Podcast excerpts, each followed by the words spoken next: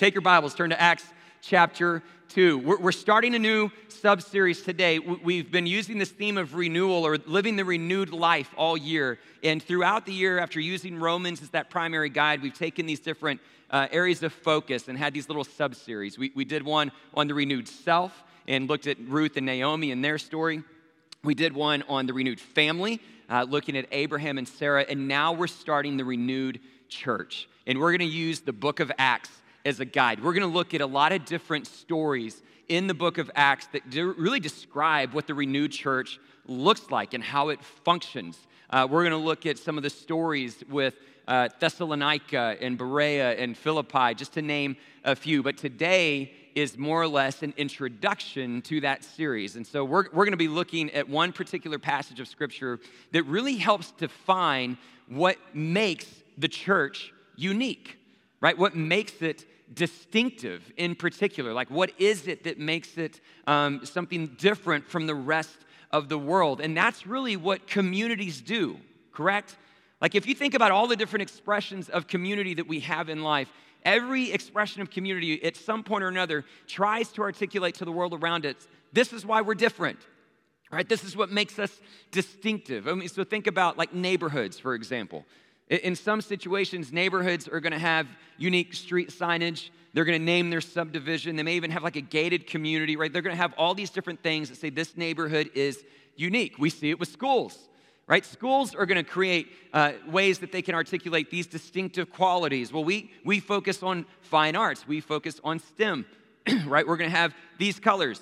We're going to have this mascot. This is what our community is all about. Cities do it right? Cities will say, well, we have these things that we can offer if you live here. We've got Bass Hall, we've got TCU, we're the Panther City. There are all these little distinctive qualities that we often try to identify to really accentuate what makes a community unique.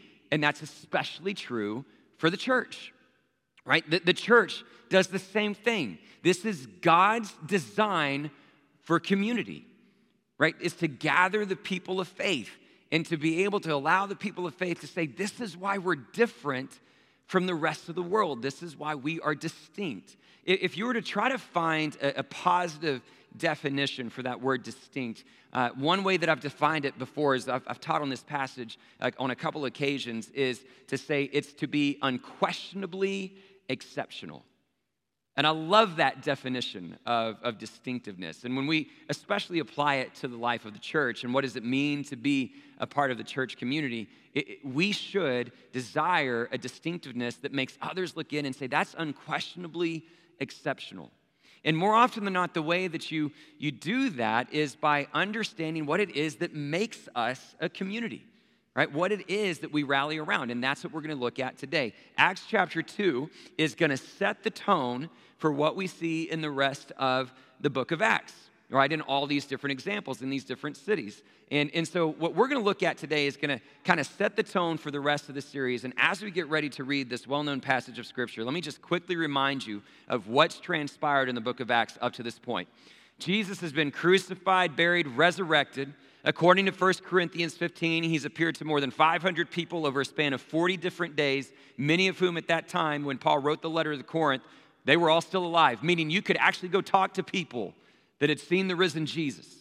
Okay, so this wasn't just some fairy tale, like there were eyewitness accounts. Jesus had authenticated his resurrection. And after it was nearing that time towards the ascension, he comes to his disciples and he says, Now I want you to wait. Wait until the Holy Spirit comes upon you. And when that happens, you are then going to be my witnesses in Jerusalem, Judea, Samaria, and the ends of the earth. And so the opening pages of the book of Acts, right, written by Luke, is this waiting. And the disciples are waiting for that power to come upon them. The Holy Spirit then indwells within them, fills their hearts, and they begin to speak the word of God with great boldness. And people are marveling at the manifestation of the Spirit of God being poured out on these people, and they're wondering what is happening. And so Peter stands up and offers the explanation. And in his explanation, we have the first true sermon on the resurrected Jesus that's captured in Scripture. And, and Peter goes on to explain that God has made this Jesus both Lord and Messiah. And the crowd responds, What then should we do? And he says, Repent and be baptized This is for your children and all those who are far off. And 3,000 were added to their number that day. And the church was born. A distinct community came together, a community that was unquestionably exceptional. And the very next lines that we find in the scripture define this community. And that's what we see in Acts chapter 2, verse 42. Let's read together. Verses 42 through 47. it says, They devoted themselves to the apostles' teaching and to fellowship, to the breaking of bread and to prayer. Everyone was filled with awe at the many wonders and signs performed by the apostles. All believers were together and had everything in common. They sold property and possessions to give to anyone who had need, and every day they continued to meet together in the temple courts. They broke bread in their homes and ate together with glad and sincere hearts, praising God and enjoying the favor of all the people. And the Lord added to their number daily those who were being saved. All right, so I love this passage of Scripture. And when you, when you look at the book of Acts as a whole, the, the overarching theme, theme is the theme of salvation right? That essentially what Luke is trying to explain in his two volume work between his gospel and the book of Acts is that Jesus achieves the salvation, and then the responsibility of the church is to continue to declare that salvation to the ends of the earth, right? And so that's kind of the fundamental identity of the church. That's the main responsibility. And so, one of the things I want us to have in mind as we move into this series, and in particular consider this passage today, is that church is not a place where you just simply come and ponder about Jesus, right? Like it, you do that, but you do more than that. It's not a place where you just simply come and reflect upon this man and his teachings, right? We've been put to work, we've been commissioned to declare the message of salvation to the ends of the earth. That is our responsibility. And so, what makes us distinct is, is that task that's been given to us. And so when you look at uh, that theme of salvation and that we have been entrusted to declare that message, you get to Acts 2 42 through 47, and Luke begins to describe kind of the distinctive markers that allowed the church to do that. And, and so when I read through these verses, verses 42 through 47, uh, I tend to break it into two broad categories, right? That how this community was distinct in both what they did and who they were.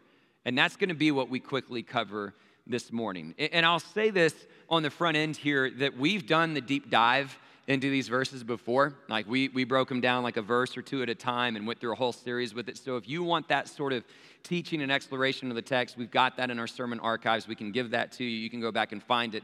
Today is a review, right? It's just a review so that we can use it to transition into this series. And so I want us to consider it through those broad categories, right? What made this community distinct, first and foremost, in what they did right? And then in who they were. And the overarching kind of verb that really sets the tone for these particular verses is that word that we've grown to know and love throughout the course of this year. It's that word devotion, right? It says it right there at the very beginning. They devote, excuse me, devoted themselves. and so this community is marked by devotion, right? And that's that that same idea that works so well with what we saw in Romans 12, right? When we introduced the theme of the renewed life, the renewed people, that what we saw is that those key characteristics are marked by devotion, discernment, and delight. And so having that, that heartfelt commitment, that faithfulness, that single minded fidelity to something, holding fast to something, that's devotion. And so, one of the things that I want us to keep in mind as we head into this series is that the church is, is a place where people are to come devoted right? To be marked with that sort of faithfulness and that devotion. Church is not something that you just affiliate with, right? It, it's not a place that you just kind of attend. Like you're, you're devoted. And devotion is not necessarily marked in how often you're here or in what committees you're involved in, but it's a devotion to the task. That collectively, as one body, we understand we have been entrusted to share the message of the saving work of Jesus Christ to the rest of the world. That's what we're devoted to. And we're going to do everything we can to pursue it. And so understand that these descriptions are all tied to that mindset of devotion.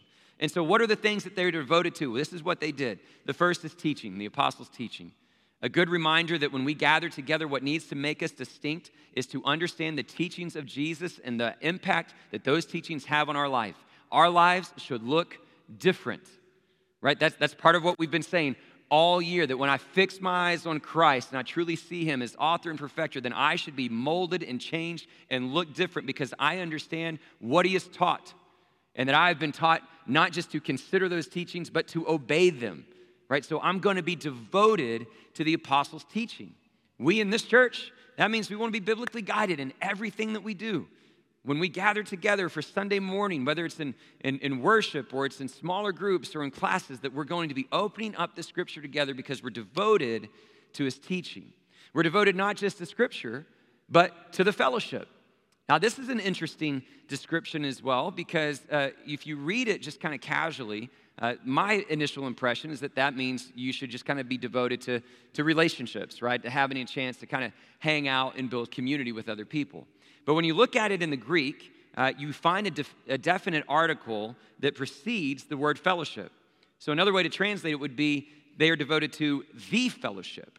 And what a lot of scholars interpret that to mean is that this was referencing specifically the body of Christ, right? To understand that something new had been forged and had been made, something new was coming together, this, this common identity in people that saw Jesus as Lord. It was the church it was the fellowship, right? And so part of what we need to see is that our devotion is absolutely tied not just to Jesus, but to his people. And I think that's important for us to keep in mind because a lot of times you can fall into that mindset of saying, well, I, you know, I don't really need to go to church. You know, I mean, I can just kind of hang out from time to time if I need to. I mean, because really, I can just love Jesus, read my Bible, and I can be a Christian, and that's all I really need to do. And that's true, but there's so much more than that right? And then what we see early on is that it's not just being devoted to Jesus, it's being devoted to his people, right? And to understanding that this is an opportunity for us to gather together and for God to do amazing things through the community of faith. And so our devotion is horizontal as much as it is vertical.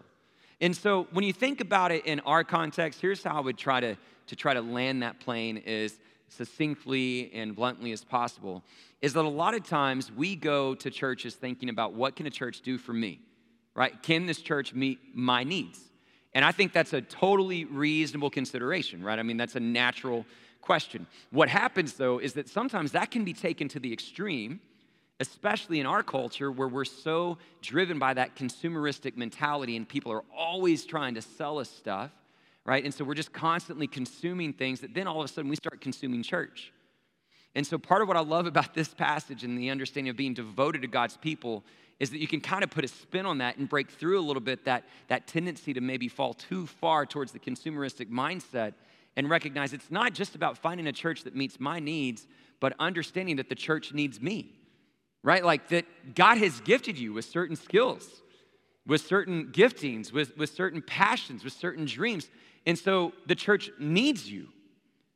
Like, we need you. So you need the local church, and the local church needs you, and your devotion should be driven and directed in that regard, right? That, that's another way that we find this distinctive quality is that we are fully devoted to one another, right? So devotion is marked by scripture, to the fellowship, to the breaking of bread. Uh, this is a reference to the Lord's Supper. Right, there's some debate if it's more of a casual breaking of bread, but given the context, my, my personal interpretation of that is that this is referencing the Lord's Supper, that Jesus gave this command, right? Again, what's the central theme? It's the theme of salvation, right? And what Jesus has accomplished. And so, in one of his final meals with his disciples, they, they have this powerful, this incredible symbolism of his body being broken and his, bo- his blood being poured out. And he says, Whenever you do this, do this in remembrance of me. And we're going to get a chance to do that here in a little bit as a community of faith. And we are consistently supposed to come together and break the bread to be reminded of Jesus' sacrifice and the promise of his victory over death, the promise of the new covenant poured out in his blood. And we are to gather together and share in that meal, proclaiming the Lord's death until he returns. Right? So they were devoted towards those tangible expressions of his saving work. Right? So as the breaking of bread, it was prayer I mean, we talk about this all the time the importance of prayer. But think about the way prayer was, was radically transformed through the gospel. Right? They've always been people of prayer. There was always that connectivity to God, but now there was this new access in this new power that came through Jesus and through the Holy Spirit. And so we gather together thousands of years later, still trying to be anchored and tethered to that, that incredible access and that incredible power that has been given to us through the Holy Spirit and through Jesus, right? That we have a name that is above every name that we can come to God with, right? That we have an opportunity to, to bring anything that we are facing or carrying and know that God hears us right where we are because of what's been accomplished in Jesus. So we talk about that being a huge focus for our church right? That we want to be a church that prays with each other and for each other. It's why we create these spaces like we do on Sunday mornings for deacons to pray with you, or when we gather together in our own groups and settings, we emphasize the importance of constantly being devoted to prayer. Right? They're devoted to prayer. Um, they were also devoted to signs and wonders. You see that? Right? They, they continue to actually do the work. Now, when we read this, a lot of times, uh, if you're like me, the, the way that I tend to read through a scripture like that is I start thinking about the miraculous nature of the signs and wonders.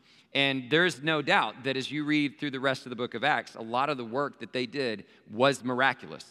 Um, it, but the emphasis in this passage in particular is not so much on the miraculous nature of the signs and wonders, but more on God's activity, right? That essentially it's, it's a reminder that God was at work he was using the church to authenticate his power and to authenticate this gospel message. And I would tell you, church, he's still at work today, right? And he is absolutely desiring to be at work within us, right? That when we go out, whether it's giving backpacks to a school or feeding people that are hungry or traveling to Cambodia or meeting together in a discipleship group, we should have constant reminders of the signs and wonders of God's activity in our lives.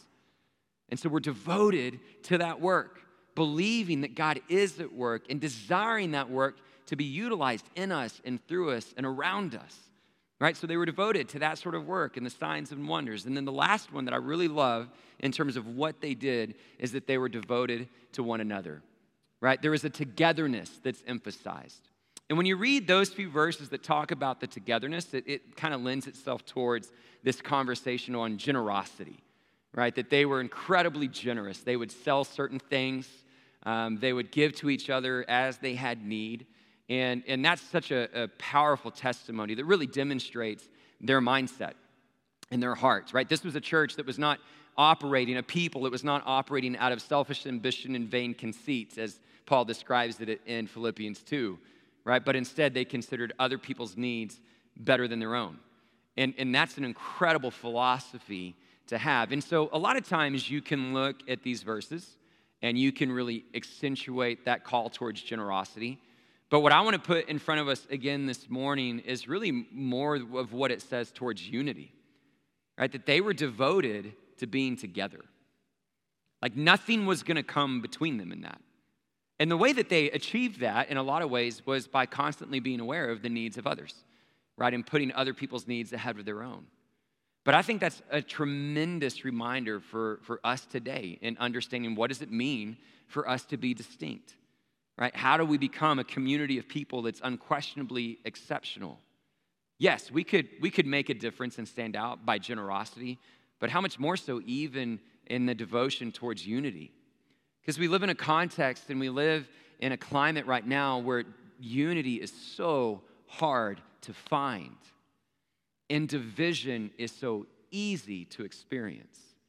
And we see it all around us, and it's absolutely infiltrated the church, right? Across denominations, within, within local communities. Like, and, and that truly is the work of the devil, right? To sow seeds of disunity and division and discord. And so, part of what I love about this is, is this reminder that, man, we're gonna choose each other that doesn't mean we're going to be perfect and we're always going to get along, but we're going to understand perspective and priority. We're going to understand what it means to think for the good of the group and not just my own personal gain, my own personal benefit. We're, we're going to strive for that sort of unity and connectivity. They were devoted to being together. Man, you think about what a message that sends in our world today and how distinct and, and exceptional that really would make us look compared to so many other different expressions of community where division is so easy to find and experience. And so it's a pretty impressive list, right? of what it was that they were doing, the activity of the early church that was marked by this devotion, devoted to scripture and to teaching, to the fellowship, to breaking of bread and to prayer, to signs and wonders, and this unity and this togetherness. But where I really want us to reflect and where I want us to kind of transition our time as we begin to prepare coming to the Lord's table together is really thinking not just so much about what they did, but who they were. Right? Because if you think about devotion and the way that devotion leads to action, um, there's a lot of different things that can fuel your, your commitment towards something, that can, that can kind of stir your devotion towards things right? Like there's a lot of different motivations people have. Like you can be really devoted to a particular cause or a particular effort because you're angry, right? Like you could be really devoted to a certain way of life and to certain decisions because uh, you want to exact vengeance on someone. Or, or your, your devotion could be fueled by selfish gain and greed and power. You see what I'm saying? Like there's a lot of things people do with strong uh, representations of devotion where the motives are off. And so, what really made this church distinct and different wasn't just what they did, but who they were. Right? It was a heart issue.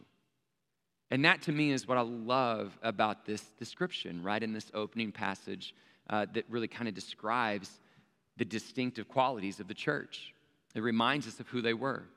So, like, you keep reading, and it, and it describes the fact that they, they just met together every day in the temple courts in each other's homes. They continue to share meals together.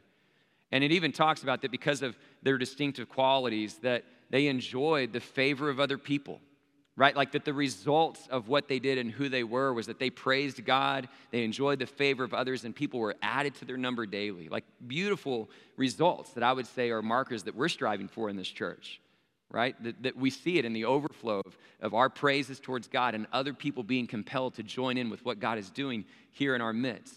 But if you look in the middle of all of those little final verses in that description, what you find is this reference to who they were that when they were gathering together, they did so with glad and sincere hearts. And I love that. Short and sweet, but a beautiful reminder of who we're called to be as the people of God and what posture and what position our hearts are supposed to be in. We, are supposed to gather together with glad and sincere hearts. Right, so the, the idea of gladness speaks to joy, right? Extreme delight would be another way to define it. Uh, uh, sincere is simplicity. Humility, right, would be another way to do it, to, to think about just being content with the simple life. And that's who they were. And that's who we're called to be right? And you think about the way in which the early church demonstrated that, right? That we are called to be people that are filled with joy and to have that sort of humility in all circumstances, in all seasons. And I recognize that that's not always easy, but it, but it is absolutely one of the things that makes the body of Christ unquestionably exceptional. Is to see that no matter what comes our way, we can still find joy we, we can still find humility and contentment. Like, like that's the testimony of what we find in this early church that they literally could be thrown in prison and still sing songs of joy. They could have everything taken from them and still be content. They continually demonstrated to one another glad and sincere hearts. That's who they were. Is it who we are? Right? It doesn't matter what we do if it's emptied and robbed of joy and humility and the contentment that comes with living this simple life, right? If people are truly going to be able to look in on a local church or the larger church, man, may they see glad and sincere hearts, people that can find that motivation to be joyful and to be content no matter what. Now, I recognize that's easier said than done, correct? Right? And that for a lot of us, we go through very hard seasons, overwhelming seasons where joy seems elusive. And so we constantly call each other back to say, How do we do this? Right? How do we achieve this? And that's really what I want us to consider today is to recognize that it's a heart issue, right? That it really requires us on a regular basis to examine our hearts, which to me is an appropriate segue for our time that we're going to spend together today sharing in the Lord's Supper because whenever we're called to share in the Lord's Supper, we're instructed to examine ourselves thoroughly, right? And that we approach the Lord's table with that sort of reverence and that sort of respect for what his saving work has accomplished in us.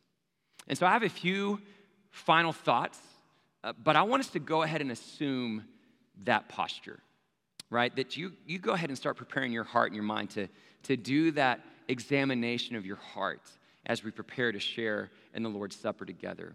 Um, I do have a few more things to say, but I'm gonna go ahead and invite the deacons that are gonna be available for prayer to move forward. I'm invite the band to come back on stage um, as we kind of shift into that time to, to do exactly what's described here in Acts 2 to break bread with one another. And as they assume their various positions here uh, behind me, here's what I want you thinking, right? I want you thinking about this call to have glad and sincere hearts, to, to have that life of joy and humility, and begin to ask yourself is that evident in my life? Like, is that truly in my heart? And if it's not, then why? Like, what, what is it that I might need to surrender? What is it that I might need to, to refocus on? What, what's going on in my heart right now? And if it is there, how do I fuel it? How do I stir it? How do I make it grow even more so? And there's this great quote that I've, read to y'all before that I think brings this into great clarity. Uh, because ultimately, what we're talking about is an essential part of understanding what it means to respond to this gospel. Right? That essentially, when you see the heart referenced uh, in the scriptures, it's talking about the very essence of your human existence. it, it is the, the center, the epicenter of your thoughts, your emotions, your will. It, it is the defining characteristic of who we are. And so, part of what we find when we really evaluate our hearts is, is really what is it that we love? What is it that we desire? This is what helps us understand how our devotion is channeled and motivated. So, there's this book that I read several years ago called You Are What You Love. Um, and I've, I've read this quote to you before. I'm going to read it to you again this morning. It was written by James Smith, ironically, um, not my son, but somebody else. And, and he calls great attention to how we examine the heart. And, and just listen to this. He says, Think of the heart as the fulcrum of your most fundamental longings, a visceral, subconscious orientation to the world. So, in this picture, the center of gravity of the human person is located not in the intellect, but in the heart. Why? Because the heart is the existential chamber of our love. It is our loves that orient us towards some ultimate end it is not just that I know some end or believe in some goal. More than that, I long for some end. I want something and I want it ultimately. It is my desires that define me. In short, you are what you love. So, what do you love? What is the desire of your heart? Right, what we find in this gospel is a Savior who is unquestionably exceptional. Through his sacrifice, through his gift on the cross, through the promise of the resurrection. And so many of us will go through life loving things that will ultimately end, that are temporary. But when our hearts long for Jesus, where it's more than just something that we know and more than just something that we believe, but something we actually long for, and we anticipate the day that we get to be with Him forever and we get to dwell and inhabit in the new earth. When that is the focus of our hearts, I assure you, our hearts will become glad and sincere. And the things that we are called to do, we will do with joy and humility. And the world will look in on us and see a community that is unlike any other. And so I would invite you this morning, church, examine your heart. See within yourself what it is that you long for. What is the object of your desire? And let us come to this table once again and fix our hearts on Jesus. Let us be reminded of all that He has done for us. Commit ourselves to Him and be reminded that this gospel and the community it creates and forges is without question exceptional. Let's pray together. Father in heaven, we love you. We love you.